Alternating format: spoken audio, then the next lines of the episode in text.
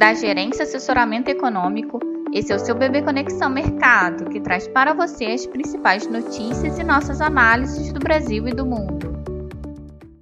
Quinta-feira, 20 de julho de 2023, eu sou Clara Cerqueiro e vou dar um panorama sobre os principais mercados.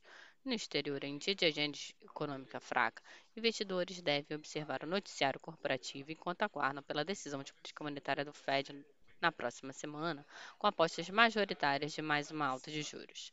A inflação fraca na Alemanha e resultados corporativos positivos de empresas europeias ajudam a valorizar as bolsas da região, mas não sustentam a valorização do euro e os títulos públicos da região seguem em alta, aguardando novas elevações de juros pelo BCE e também pelo BOE. Quanto às commodities, apesar da China não ter feito novos estímulos, a economia do país, a maioria opera em alta. Nesse contexto, a sessão deve ser de valorização dos ativos norte-americanos, com o dólar se valorizando diante da maioria das moedas e taxa dos treasuries subindo para as bolsas. Embora os futuros estejam operando em queda, impactados por alguns resultados abaixo dos esperados após o fechamento dos mercados de ontem, podem reverter a posição ao longo do dia, acompanhando o movimento das bolsas europeias e o cenário positivo para a economia dos Estados Unidos.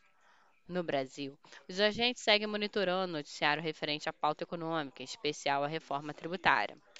No mais, permanecem divididas as apostas entre 25 e 50 pontos para o início de ciclo de corte da Selic da reunião do cupom de agosto, com os investidores aguardando a agenda de dados e eventos da próxima semana para dar uma maior avaliação das expectativas em relação ao passo de corte de juros que será adotado pelo Banco Central na agenda de eventos. Destaque fica para a divulgação da agenda de reformas financeiras, que será lançada às 10h30 pelo ministro da Fazenda, Fernando Haddad, que conterá propostas de aprimoramento regulatório para a atuação no mercado financeiro.